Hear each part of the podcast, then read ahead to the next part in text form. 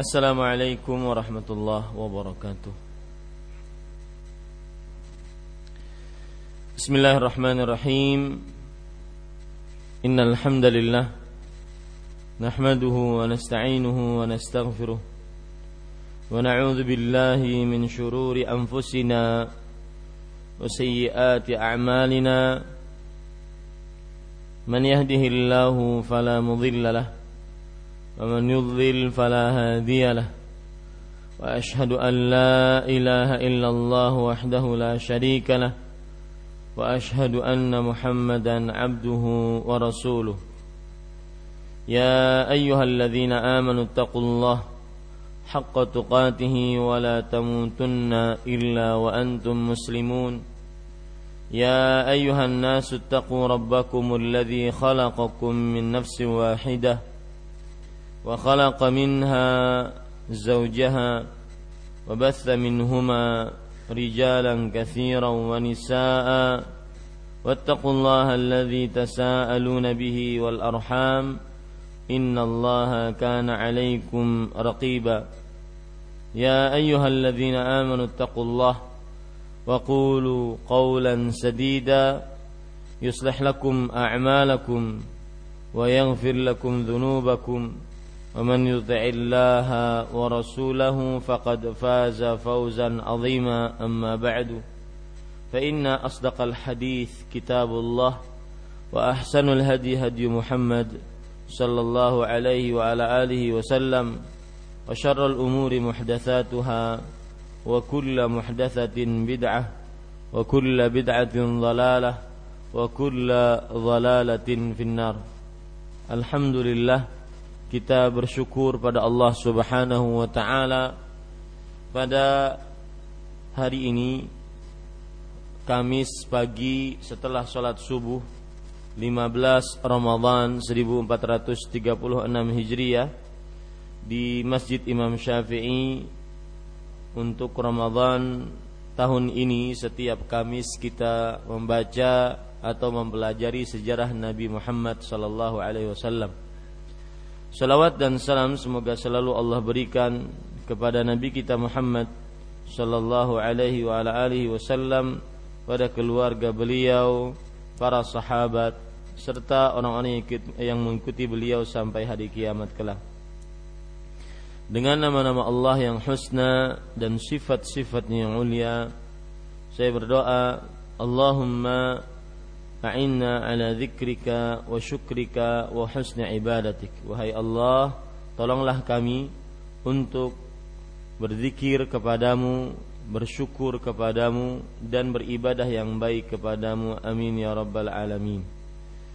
Bapak ibu saudara-saudari yang dimuliakan oleh Allah subhanahu wa ta'ala Pada pertemuan sebelumnya kita sudah memasuki fase dakwah Nabi Muhammad sallallahu alaihi wasallam secara terang-terangan dan pada pertemuan sebelumnya juga kita membahas tentang beberapa faidah dari fase dakwah secara terang-terangan ini. Pada kesempatan kali ini kita masih mengambil faedah-faedah dari hadis-hadis Rasul sallallahu alaihi wasallam tentang fase dakwah secara terang-terangan ini. Pada ayat surat Al-Hasyr ayat 94 Allah Subhanahu wa taala berfirman fasda' bima tu'maru wa a'rid 'anil jahilin. Artinya fasda' bima tu'maru, terangkanlah dengan apa yang diperintahkan kepadamu dan dan berpalinglah dari orang-orang kafir. Terangkanlah dari dengan apa yang diperintahkan kepadamu. Dan berpalinglah dari orang-orang kafir. Artinya terangkanlah di sini orang Arab mengatakan insada al jabal. Artinya eh, gunung menjulang tinggi, terlihat karena menjulang tinggi maka Orang Arab juga mengatakan in syaqqal jabal. Artinya gunung membelah bumi kemudian dia terlihat. Maka berarti maksud daripada isda' dalam ayat tadi surat Al-Hasyr Al-Hijr afan Al-Hijr ayat 94 maksudnya adalah ketika seorang berdakwah maka berdakwahlah dia dengan kekuatan dengan ketegasan, kejelasan. Ya, kekuatan, ketegasan, kejelasan.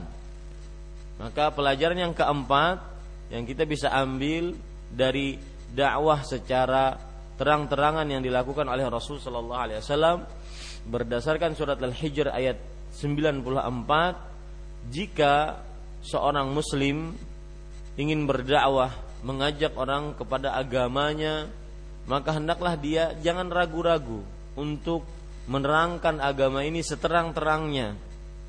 Untuk menerangkan agama ini dengan suara yang lantang, bukan hanya sekedar uh, keras atau tetapi lantang dan tidak malu-malu dia untuk menerangkan agama ini kepada kaum uh, kepada umat manusia. Di sini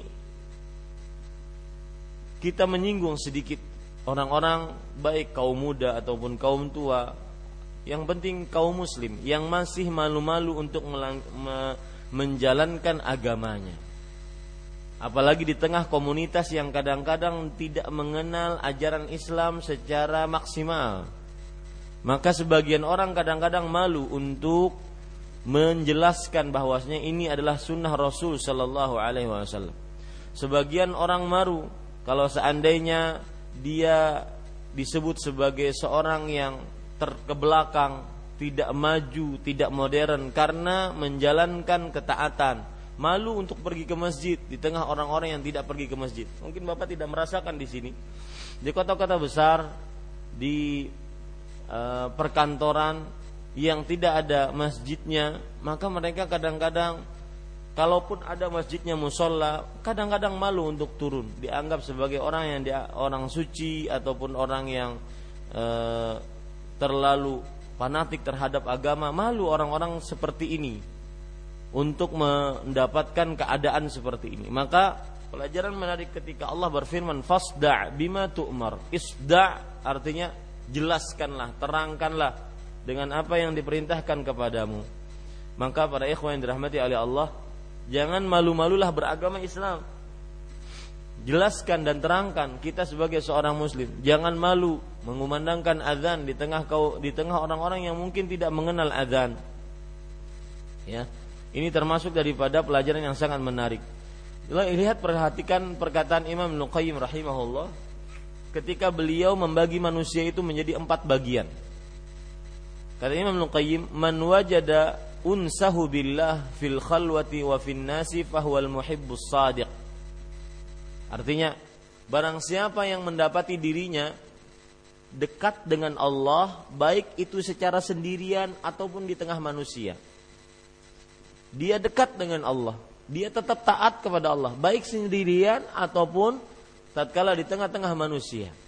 Maka dialah orang yang mencintai dengan kejujuran mencintai dengan kejujuran. Ini bagian pertama dari manusia. Orang yang mendapati dirinya dekat dengan Allah, merasa lezat beribadah meskipun sendirian ataupun di tengah orang banyak. Ini adalah al-muhibbus sadiq, orang yang mencintai dengan kejujuran. Wa man wajada unsahu bainan nas wa faqadahu fil khalwati fahuwa ma'lul. Adapun orang yang apabila di tengah manusia dia malah bisa beribadah tapi ketika sendirian dia kehilangan lezatnya ibadah tersebut, maka orang ini cacat. Ini jenis manusia yang kedua. Bisa lezat beribadah kalau di hadapan manusia. Tetapi ketika tatkala sendirian tidak ada yang melihatnya, mungkin tidak ada yang memujinya, mungkin tidak ada yang memperhatikannya, maka dia ini ma'lul, orang yang cacat kata Imam Al-Qayyim rahimahullah. Wa man faqadahu fin nas wa fil khalwati fahuwa mayyit mathrut. Barang siapa yang dia kehilangan lezatnya beribadah, baik itu di tengah manusia ataupun tatkala sendirian, maka orang ini mayit. Orang ini seperti orang mati. Ya. Tidak ada manfaatnya. Di tengah manusia tidak bisa beribadah, sendirian tatkala ber, e, berdua-duaan dengan Allah, berkhalwat dalam keadaan dia sendirian, dia juga tidak bisa beribadah. Maka ini soal seperti orang mati. Wa man faqadahu unsahu billah bainan nas wa wajadahu fil wahdah fahuwa sadiqun da'if. Lihat. Barang siapa yang dia kehilangan lezatnya beribadah kepada Allah Subhanahu wa taala.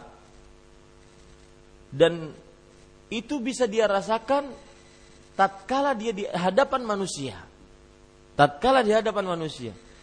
Tetapi dia bisa merasakan lezatnya beribadah kalau dia sendirian maka orang ini adalah orang yang lemah tetapi dia jujur dalam keimanannya. Jadi tatkala sendirian dia benar-benar maksimal ingin beribadah kepada Allah. Tidak takut untuk mengerjakan sholat sunnah, tidak takut untuk membaca Al-Quran, tatkala sendirian. Tapi kalau seandainya dia di, di tengah orang banyak, dia malu untuk buka mushaf. Di pesawat malu untuk buka mushaf, di terminal malu untuk buka mushaf, di tempat kerja malu untuk tatkala menunggu dia membaca Al-Qur'an atau baca kitab, malu dia. Orang ini sadiq dhaif. Dia jujur dalam keimanannya tapi lemah. Nah, itu empat bagian yang disebutkan oleh Imam Al-Qayyim taala.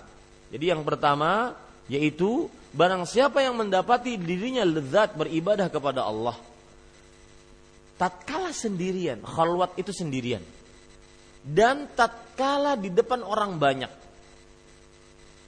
maka orang ini adalah al-muhib as-sadiq orang yang benar-benar cinta dan jujur dalam cintanya ini bagian pertama jadi dia tetap baik di hadapan Allah dia beribadah kepada Allah memperlihatkan ajaran-ajaran Islam ataupun di hadapan manusia dia tidak malu-malu ya dia baca buku buku yang dibaca kan kadang-kadang sebagian anak-anak muda itu kadang-kadang malu kalau bawa buku sifat sholat Nabi di tengah orang banyak. Malu. Tapi bawa bawanya apa? Cerpen, bahasa Inggris. Keren. Iya, seperti itu.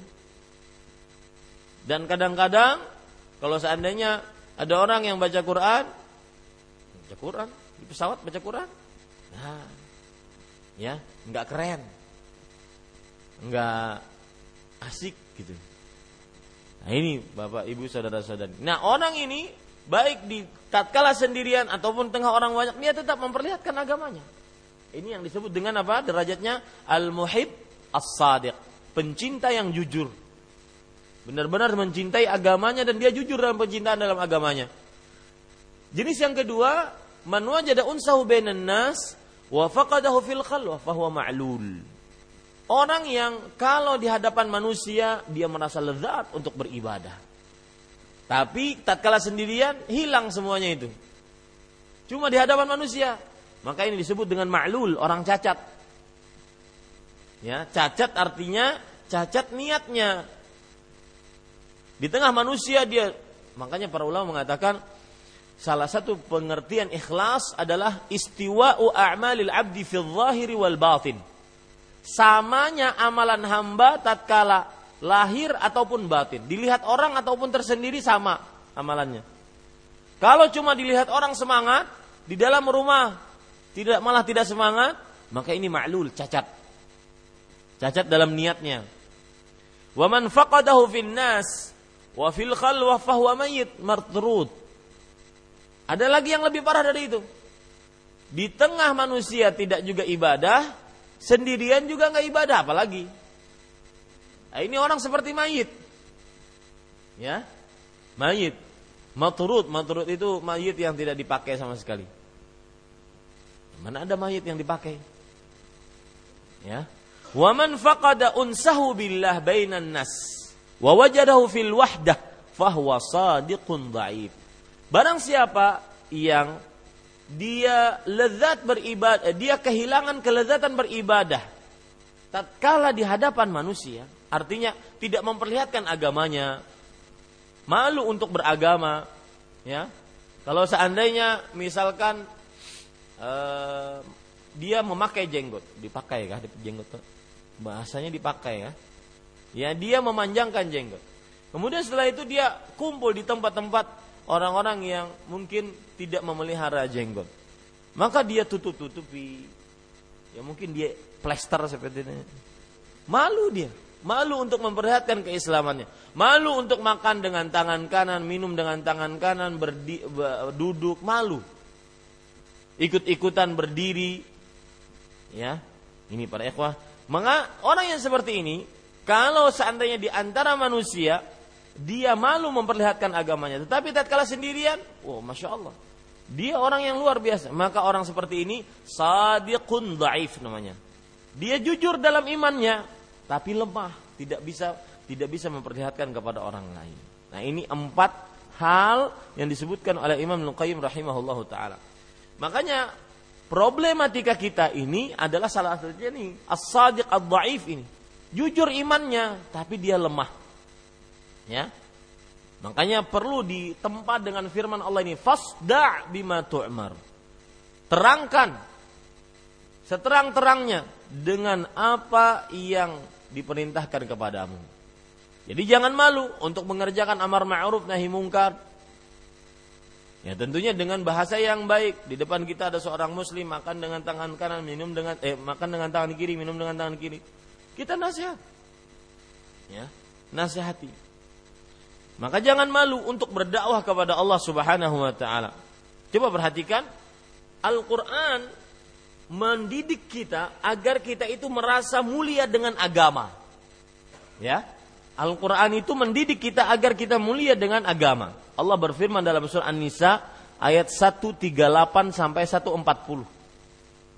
Perhatikan.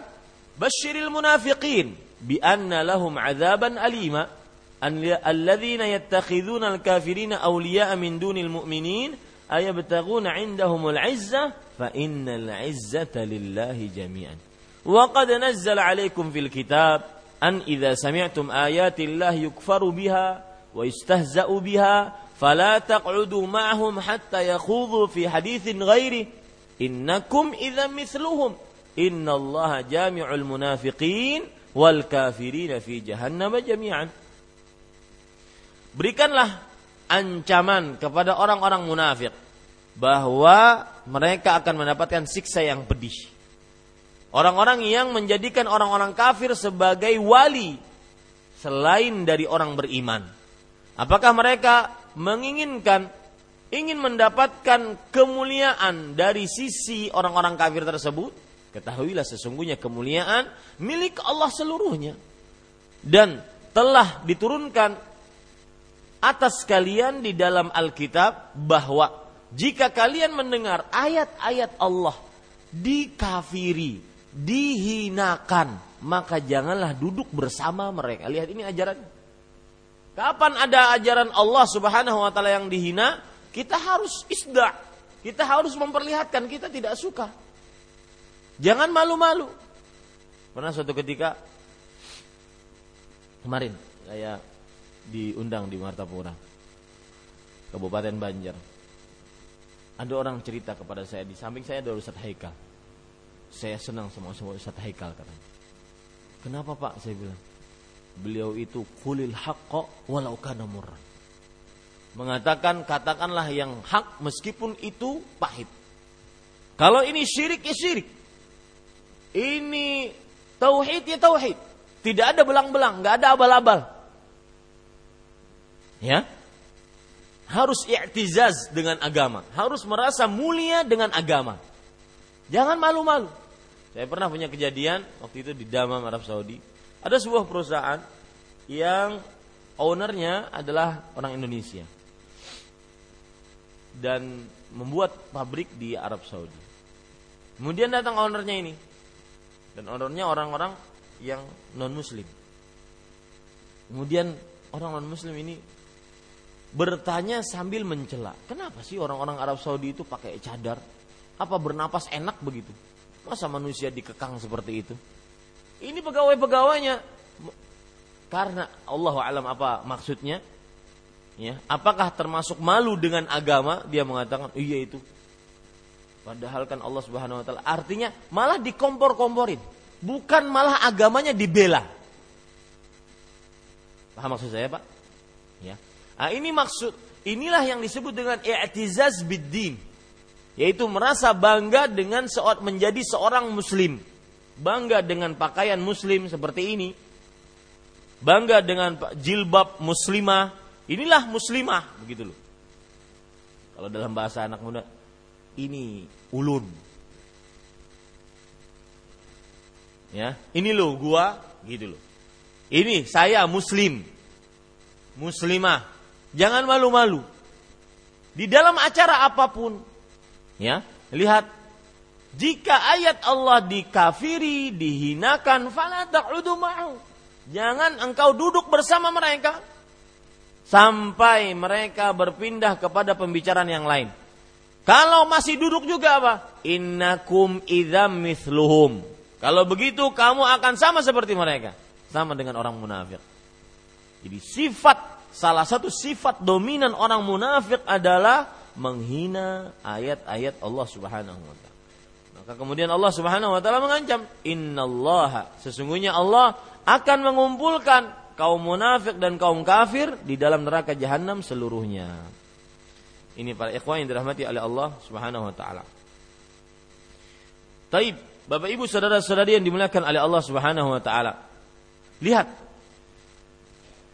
Kadang-kadang sebagian orang yang beragama Islam kadang kalah dengan terang-terangannya orang-orang kafir.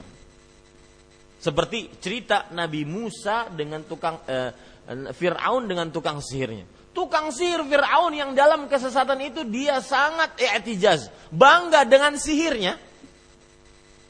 Ya, bangga dengan sihirnya. Coba perhatikan Allah berfirman dalam surah Asy-Syu'ara ayat 41 sampai 42. Falamma ja'as saharatu qalu li fir'aun a inna lana la ajran in kunna nahnul ghalibin. Qala na'am wa innakum idzal laminal muqarrabin. Ketika para tukang sihir mendatangi Firaun, mereka mengatakan kepada Firaun dengan bangganya, tanpa malu, "Wahai Firaun, kalau kami menang lawan Musa, dapat imbalan enggak?" Nih sihir kami ini pokoknya sihir yang paling kuat. Kami adalah tukang sihir, tukang sihir yang paling hebat. Jadi dia bangga dengan sihirnya. Hampir sama dengan zaman orang sekarang, bangga dengan maksiatnya. Ya, sedangkan orang muslim ingin sholat lima waktu malu-malu, sembunyi-sembunyi. Ya, ajak. Kawan-kawan sekantor, se, eh, sepasar, kajak untuk mengerjakan sholat lima waktu, terutama dalam bulan Ramadan seperti ini. Ya, kalau perlu kita kadang-kadang memerlukan untuk berdiskusi, berdebat hanya untuk mengerjakan sholat di awal waktu nggak mengapa. Ajak ya. Saya sering diceritakan, Ustaz, saya kadang-kadang safar ataupun bepergian bersama kawan-kawan karena tugas, karena pekerjaan. Akhirnya kita sering sekali untuk mendapatkan uh, hinaan ataupun diskusi di jalan karena saya ingin sholat tepat waktu di masjid berjamaah Sedangkan kawan-kawan tidak seperti itu. Maka kita harus bangga dengan agama kita. Bangga saya mengangkat celana saya di atas dua mata kaki. Bangga saya jujur. Bangga saya tidak dusta. Bangga saya menjadi seorang muslim. Bangga berakidah yang menyembah hanya kepada Allah semata. Bukan malah mengikut-ngikuti orang-orang kafir. Ini bangga. Ya, ini para ikhwan yang dirahmati oleh Allah. Jangankan muslim, tukang sihir Firaun saja, dia bangga dengan ajarannya. Ya. Kalau kami menang, sihir kami menang lawan lawan Musa, dapat imbalan enggak? Kata Nabi kata Firaun, "Na'am, wa innakum idzal laminal muqarrabin." Sedikit ayat ini menyimpang dari tema sejarah Nabi. Ayat ini memberikan pelajaran kepada kita bahwa tukang sihir, dukun, santet, ramal, ya, siapa pun dan apa pun profesinya di tengah masyarakat, entah itu memang dia tukang sihir beneran, dukun atau dikenal oleh masyarakat ustadz, kiai, habib, gus, tapi kerjaannya melakukan sihir, maka itu adalah tukang sihir.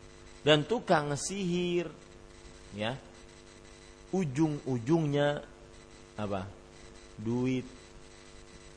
Itu selalu ya ujung-ujungnya adalah duit. Ini para ikhwan yang dirahmati oleh Allah Subhanahu wa taala. Lihat tukang sihir Firaun tetapi mereka setelah beriman lebih baik. Allah Subhanahu wa taala berfirman di dalam surat Asy-Syu'ara ayat 46 sampai 49 menceritakan bagaimana tukang sihir setelah melihat kejadian yang terjadi antara sihir mereka dengan mukjizatnya Nabi Musa. Jadi pertanyaan Pak, kenapa tukang sihir Fir'aun beriman secepat itu?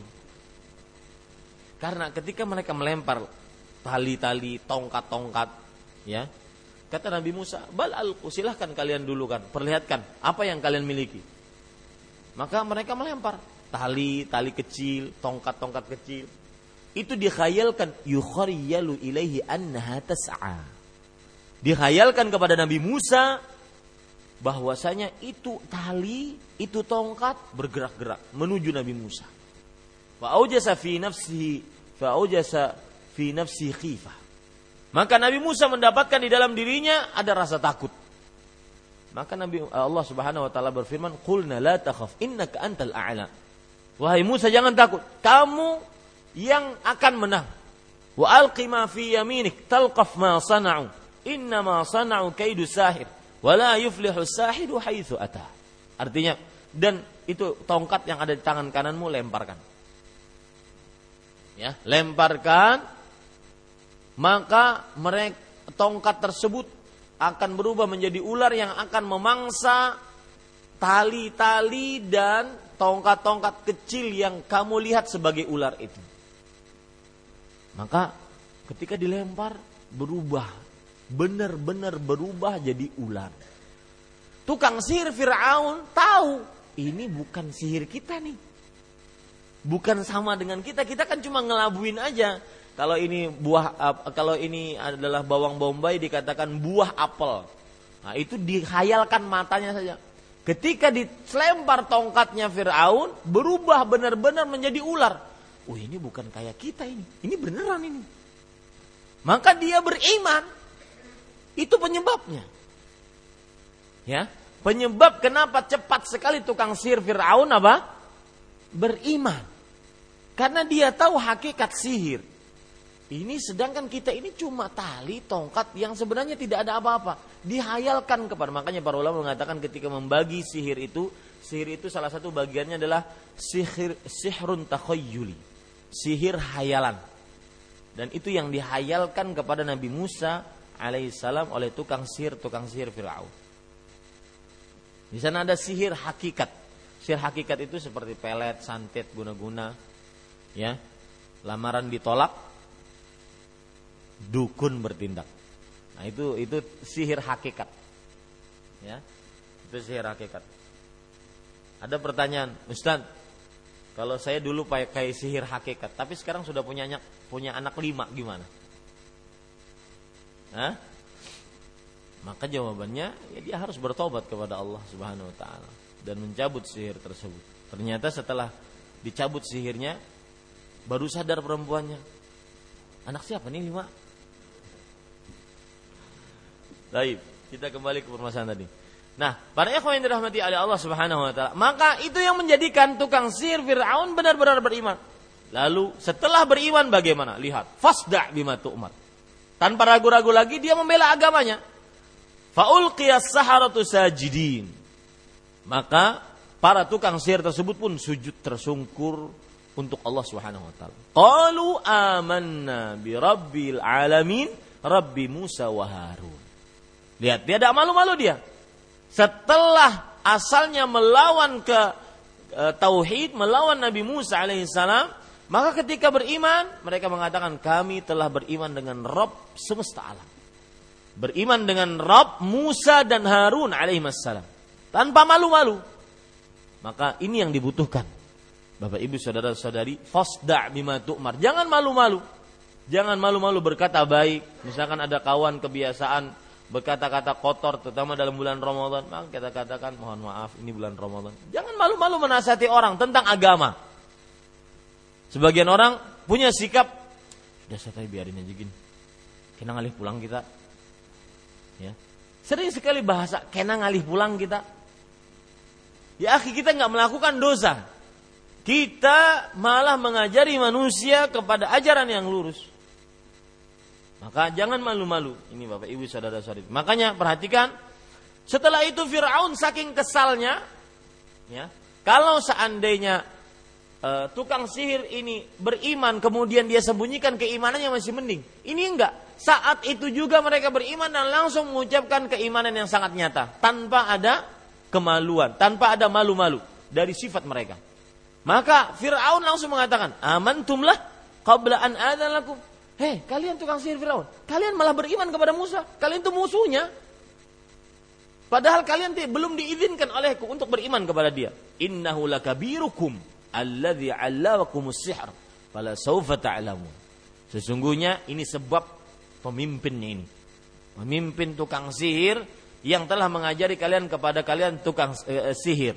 Sungguh kalian akan tahu akibatnya. La uqatti'anna aydiyakum wa arjulakum min khilaf wa la usallibannakum ajma'in.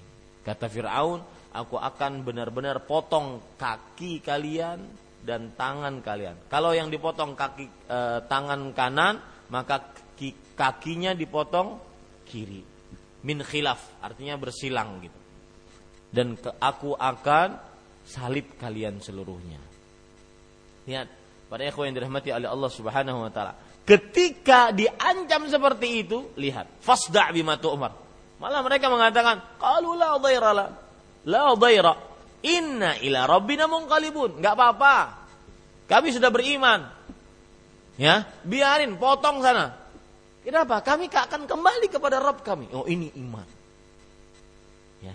Fasda bima tu'mar. Artinya perlihatkan, terangkan keimanan. Tidak malu-malu menjadi seorang muslim.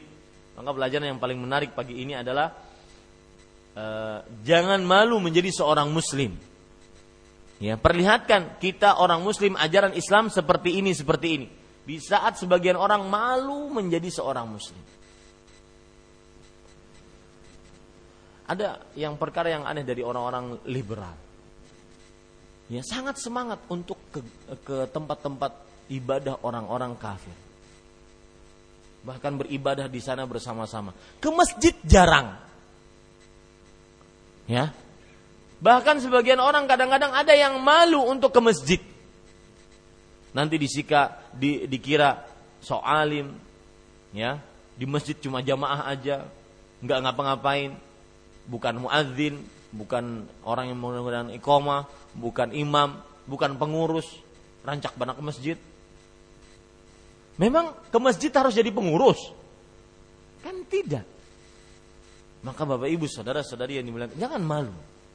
Jangan malu beragama Islam. Jangan malu menjadi seorang muslim. Jangan malu untuk menutup aurat para perempuan. Anak-anaknya diajari jangan malu untuk menutup aurat. Ini agama kita nak. Agama orang lain mungkin yang tidak mengajari menutup aurat itu hak dia. Agama kita mengajari untuk menutup aurat. Agama kita mengajari untuk tidak bersalaman dengan laki-laki yang bukan mahram. Agama kita mengajari untuk tidak berdua-duaan dengan laki-laki yang bukan mahram. Jangan malu mengerjakan itu semua. Jangan malu mengerjakan ajaran Islam atau yang disebut dengan sunnah Rasul Sallallahu Alaihi Wasallam. Lihat perkataan yang begitu kokoh dari tukang sihir Fir'aun. La bair. Kata mereka, kamu mau siksa kami, mau dipotong sana, potong sini, salib sana, sulap sini, bukan urusan. La bair, tidak ada apa-apanya. Inna ila rabbina munqalibun. Kita akan dikembalikan kepada Rabb kita. Inna natma'u an yaghfir lana rabbuna khatayana an kunna awwalal mu'minin. Sesungguhnya kami berharap banyak Allah Subhanahu wa taala mengampuni dosa-dosa kami karena kami tidak menjadi orang-orang pertama-tama yang masuk ke dalam agama Islam beriman kepada Nabi Musa alaihi salam. Ini para ikhwan yang dirahmati Allah. Itulah kekuatan iman. Tidak malu-malu untuk mengerjakan keislaman. Tidak malu-malu mengatakan di saya pernah mohon maaf uh, di Korea atau di Thailand waktu itu di bandara susah mencari sebuah roti yang halal. maka kita jangan malu mengatakan ini fok, ini apa namanya babi, ataukah ini tidak halal? Jangan malu. Mana restoran yang halal? Saya seorang muslim. Tidak boleh malu. Bertanya. Karena ini kita urusan kita dengan Allah Subhanahu wa taala bukan hanya sekedar urusan perut. Sebagian orang yastakhfuna minan nas wala yastakhfuna min Allah. Tak lebih malu kepada manusia dibandingkan malu kepada Allah Subhanahu wa taala. Maka Bapak Ibu saudara-saudari yang dimuliakan oleh Allah, banggalah menjadi seorang muslim. Seorang muslim yang mengerjakan sunnah-sunnah secara sempurna. Meskipun di tengah orang banyak, meskipun dalam acara seremonial yang sangat kita harus memper, memperlihatkan uh, apa namanya memperlihatkan keislaman kita tetap. Karena kita ini hamba Allah Subhanahu wa taala. Lebih malu kepada Allah dibandingkan malu kita kepada manusia. Wallahu alam. Kita lanjutkan pelajaran selanjutnya Nabi Muhammad sallallahu alaihi wasallam ini pelajaran yang kelima ketika beliau naik ke atas sofa maka beliau mengucapkan wa sobaha. Artinya selamat pagi. Kalimat ini adalah kebiasaan orang-orang Arab jahiliyah mengucapkannya.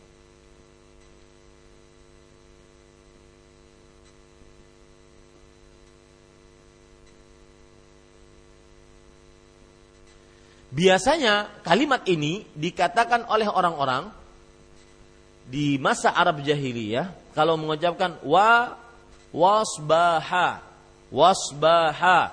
Artinya selamat pagi seluruhnya. Biasanya kebiasaan orang-orang Arab mereka jika mendengar kalimat ini ada orang yang membuka bajunya kemudian dia mandi pasir maka akhirnya orang-orang pun me, berkumpul melihat dia. Artinya panggilan seperti ini untuk apa? Untuk memberikan sebuah permintaan perhatian. Ayo perhatikan saya. Ini kebiasaan orang-orang Arab. Pelajaran yang kita bisa ambil dari hadis ini adalah Nabi Muhammad SAW ketika naik ke atas bukit sofa, kemudian mengucapkan dengan ucapan ini, beliau ingin mengamalkan sebuah hal, yaitu apa?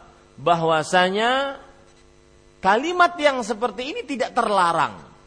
Menggunakan adat kebiasaan yang tidak bertentangan dengan syariat tidak terlarang. Nah, itu faedahnya. Ya. Menggunakan adat istiadat di, di sebuah daerah yang tidak bertentangan dengan syariat Islam, tidak bertentangan dengan akidah, ibadah, muamalah, tingkah laku yang diajarkan oleh Islam, maka ini halal hukumnya. Tidak mengapa. Ya, dan ini sebagaimana yang dilakukan oleh Rasul sallallahu alaihi wa ala alihi wasallam.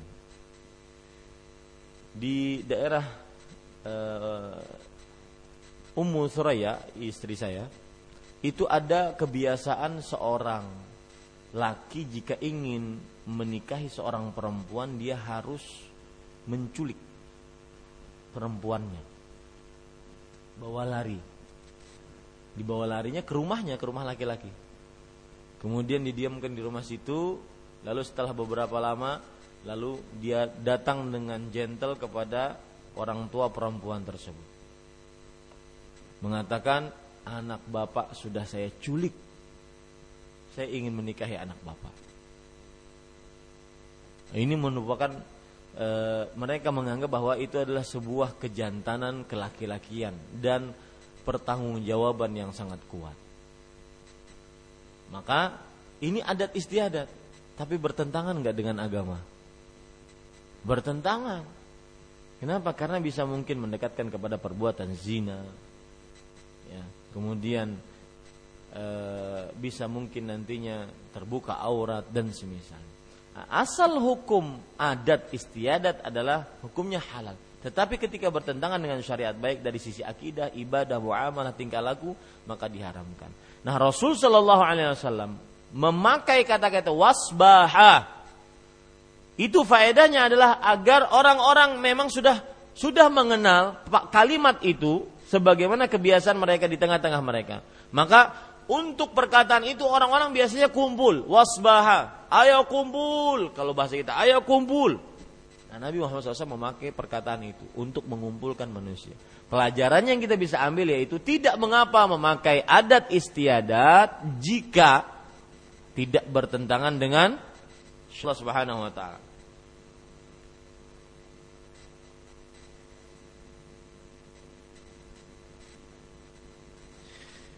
Kalau e, kita lihat lagi pelajaran menarik yang keenam yaitu orang pertama yang menolak ajaran Rasul siapa? Waktu beliau berada di sofa.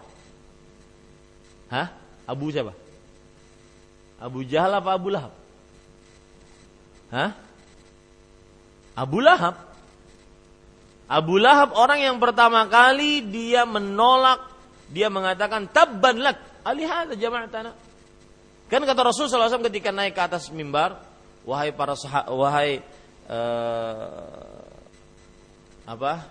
Akuntum musaddiqiyya wahai para Quraisy, apakah kalian percaya kepadaku?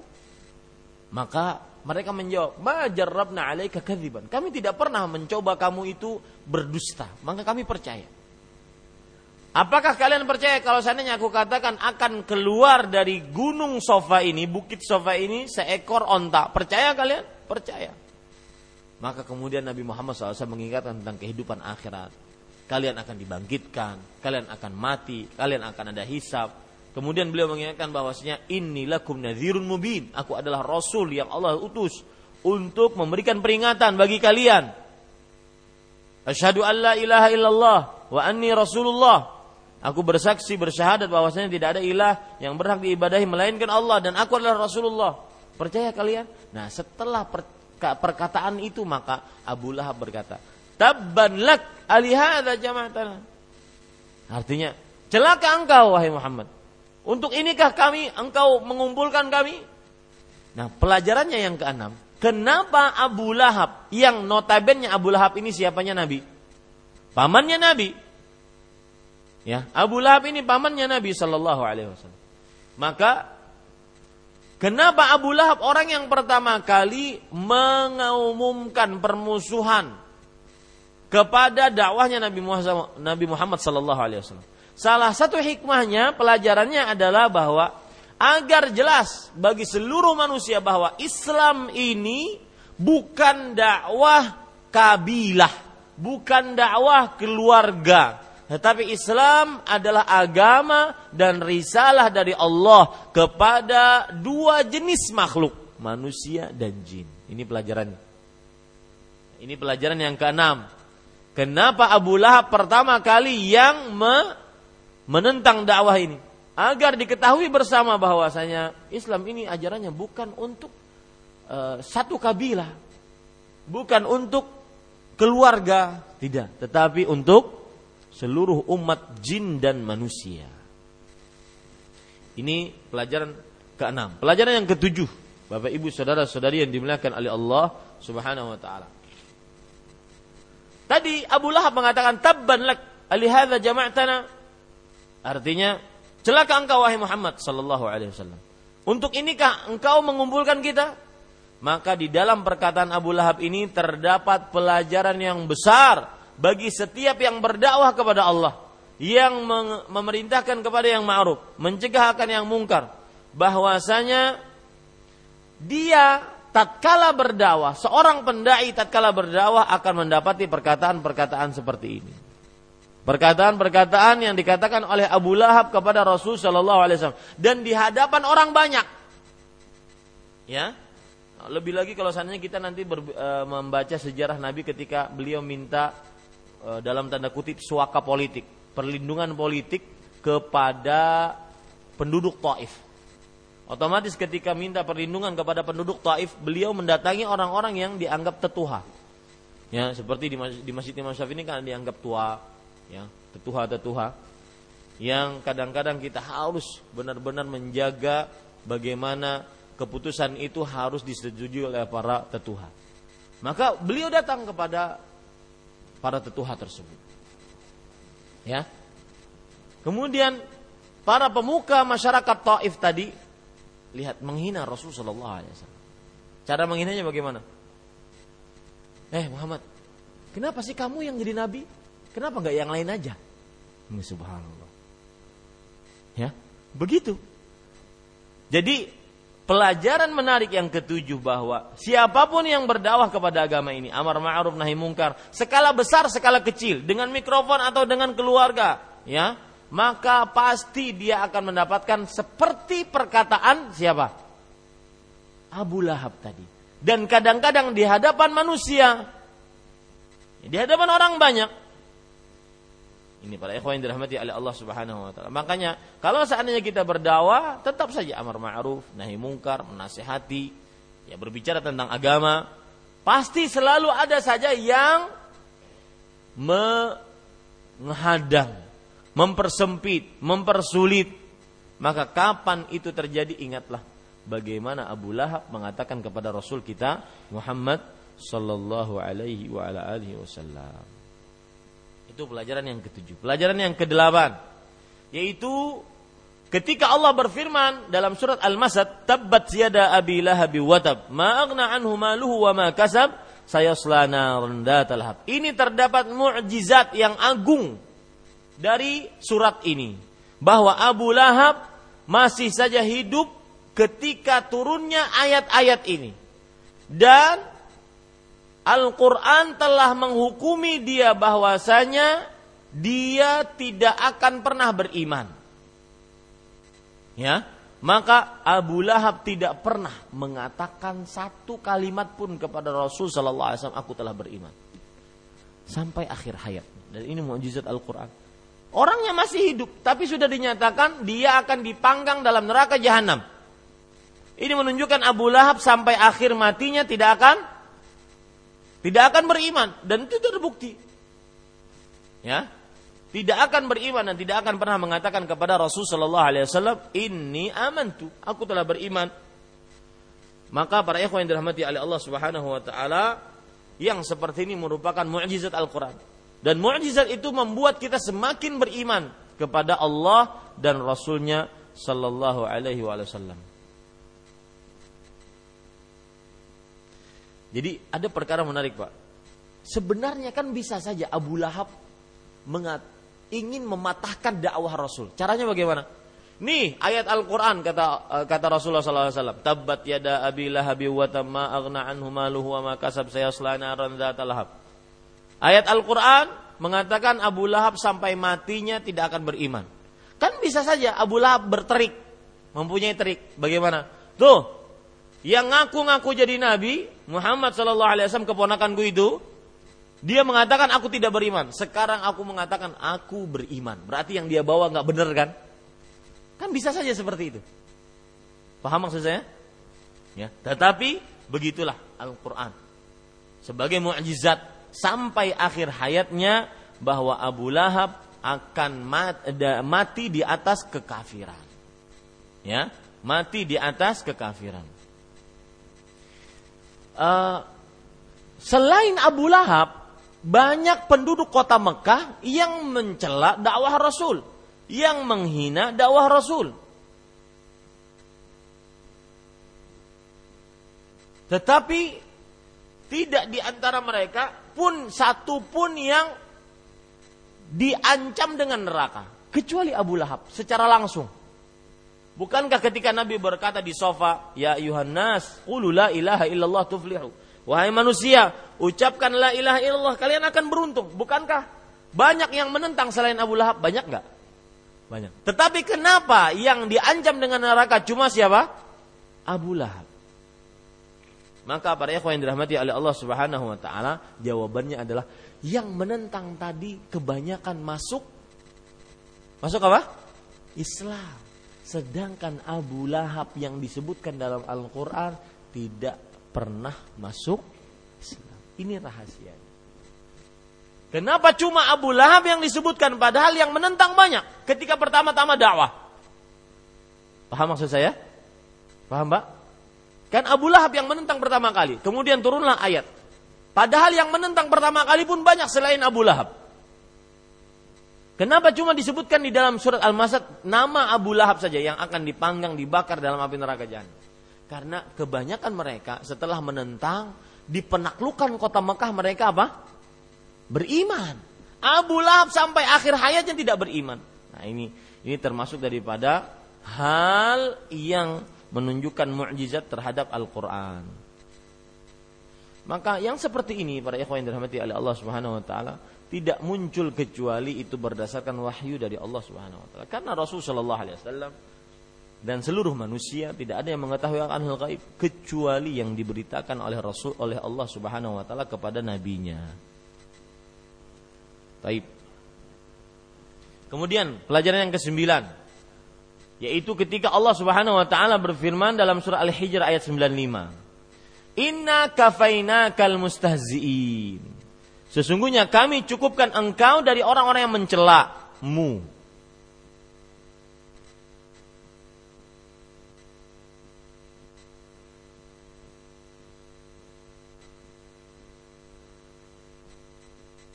Nah, subhanallah. Ini perkara menarik ya. Ketika Allah berfirman, sesungguhnya kami cukupkan untuk engkau orang-orang yang mencelamu. Perkara ini luar biasa, Pak siapa pun yang menjadi pemimpin, sekuat apa pun kekuatannya, maka mungkin akan ada tentara, bala tentara, orang-orang terdekatnya yang menjaganya agar tidak terkena mara bahaya. Tapi susah untuk menjaga orang agar tidak mencelak dia. Paham maksud saya? Misalkan gini. Ini pemimpin maka orang-orang pala tentaranya mungkin bisa, pasukannya bisa menjaga dia dari mara bahaya. Ditembak oleh penembak misterius misalkan, dia akan dijaga dengan sangat ketat bisa. Tapi susah untuk menjaga agar orang ini tidak agar pemimpin ini tidak di dicela. Itu maksudnya. Dan ini perkara yang sangat luar biasa Makanya Allah berfirman, Inna kafainakal mustahzi'in. Sesungguhnya kami cukupkan engkau dari orang-orang yang mencelamu.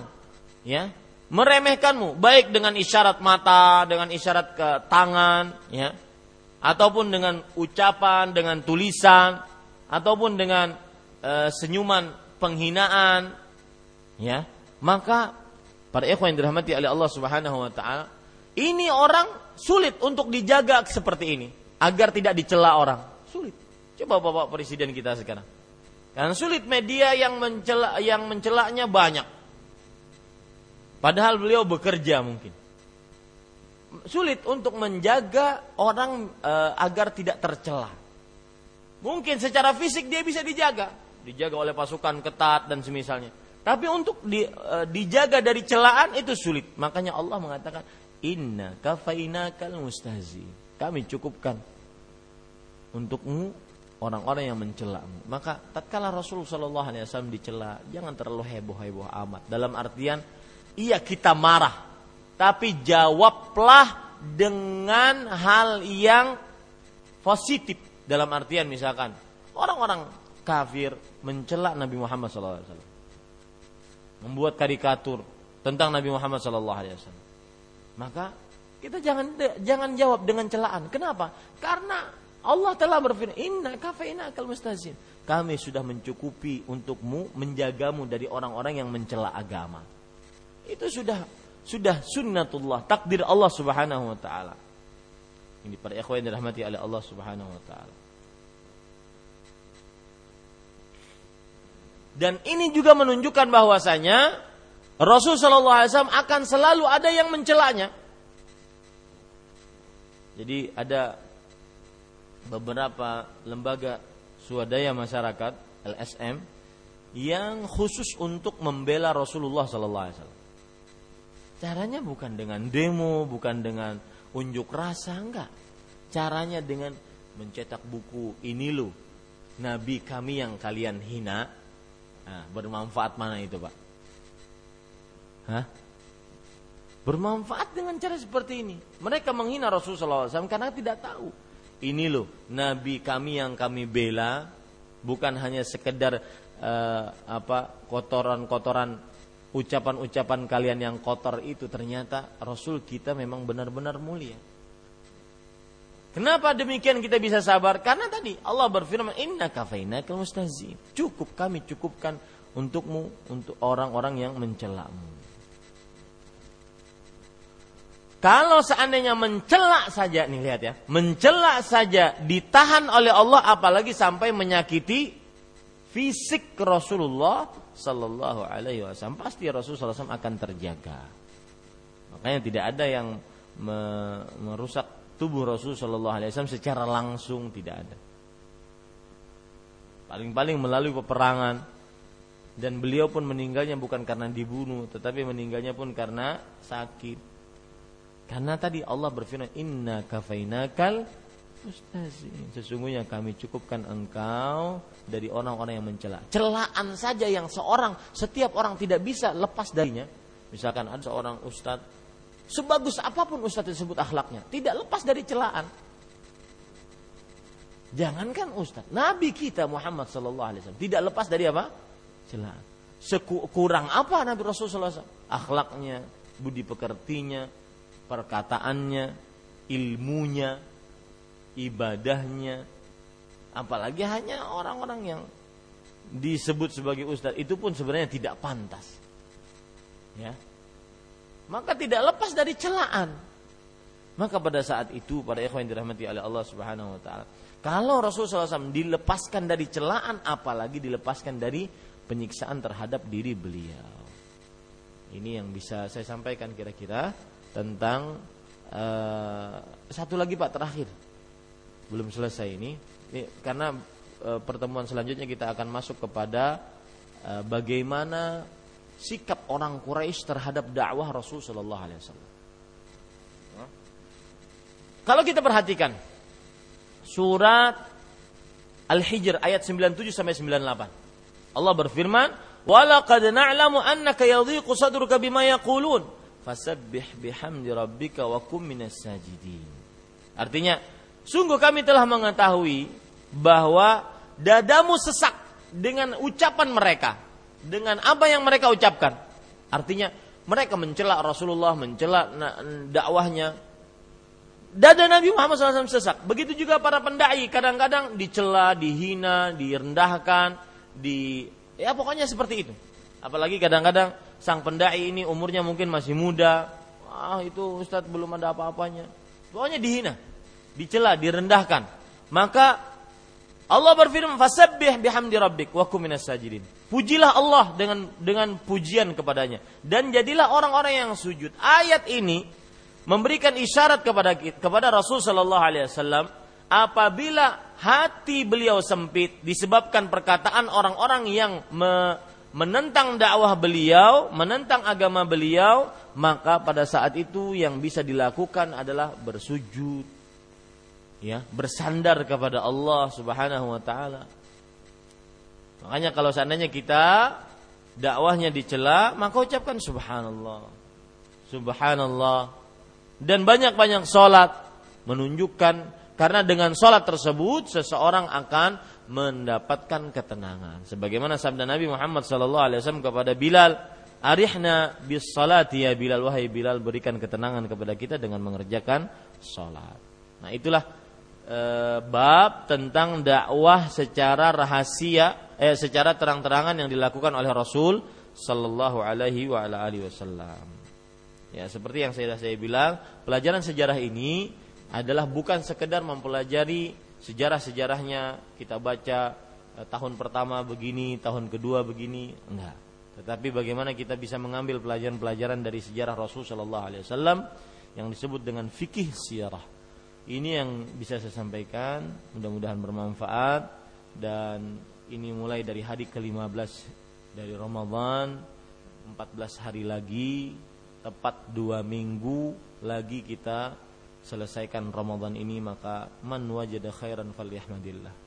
Yang men, mendapati dirinya banyak prestasi Ramadan banyak baca Quran, banyak sholat malam, banyak berdoa, banyak berzikir, banyak bersedekah, yang itu merupakan gelar-gelar bulan Ramadan, bulan Ramadan syahrul siam, syahrul Quran, syahrul uh, sadaqah, syahrul jud, syahrul tilawatil Quran, syahrul doa, banyak gelar-gelar Ramadan. Siapa yang mendapati dirinya benar-benar maksimal dalam beribadah dalam bulan Ramadan, falyahmadillah, bersyukurlah kepada Allah. Karena dengan bersyukur tersebut dia akan ditetapkan oleh Allah.